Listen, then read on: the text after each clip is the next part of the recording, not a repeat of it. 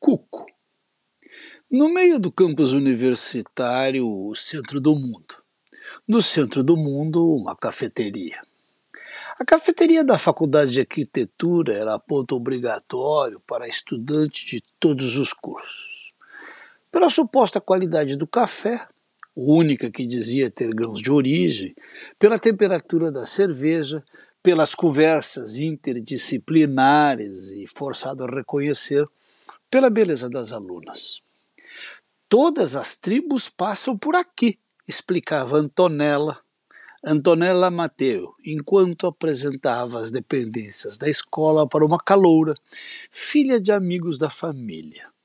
Depois, à tardinha, em horário de casa cheia, devidamente instalada com suas colegas em uma das mesas, ainda com a novata a tiracolo, sofisticou o discurso. Acolher bem é reconhecer o outro. E a melhor arquitetura faz isso, ensinou, elevando o tom de voz e exemplificando, com um giro de queixo empinado, o que queria dizer. Na mesa ao lado, um grupo de estudantes de geologia misturava cervejas com placas tectônicas. Entre eles, Eduardo. Formando Veterano em ambientes bem mais rústicos, Eduardo ouviu embevecidos conceitos sobre a melhor arquitetura e se encantou pelo queixo empinado. Foi o aplauso das amigas aos ensinamentos de Antonella quem deu a deixa que Eduardo precisava. Aplaudiu junto, arrastou a cadeira até a mesa das arquitetas e fez uma provocação qualquer sobre estética e tempos geológicos. Um ano de trocas conceituais, cervejas em qualquer temperatura e risadas com aplausos resultou em uma cerimônia de casamento simples, repleta de amigos, na orgulhosa casa reformada, o primeiro projeto de Antonella. Somos cosmopolitas e acolhemos o outro, declarou a noiva, toda sorrisos, festejando a presença de todos. Anos depois, triste, com voz frágil, Antonella repetia a frase.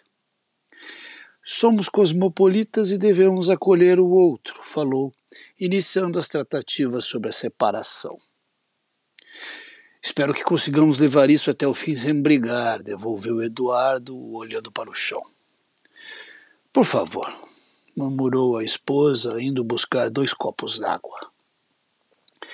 Casal de poucas posses e muitas lembranças, as divisões seguiram a harmonia buscada pela arquitetura sob o complacente silêncio de tempos geológicos. Fica bem assim para você? perguntou a arquiteta, enxugando uma lágrima, depois da leitura de um detalhado rol de bens e seus respectivos destinos. Fica, fica assim, murmurou o geólogo, ainda cabisbaixo. Você só esqueceu de incluir o relógio da sala. Mas sem galho. Foi mamãe quem nos deu, eu fico com o cuco, ponderou Eduardo. Eduardo, o cuco está no nicho projetado especialmente para ele. Sem o cuco, aquele nicho não faz sentido. Não interessa quem nos deu. O cuco era de mamãe. Eu levo o cuco. Eduardo, o cuco é o centro estético do meu projeto.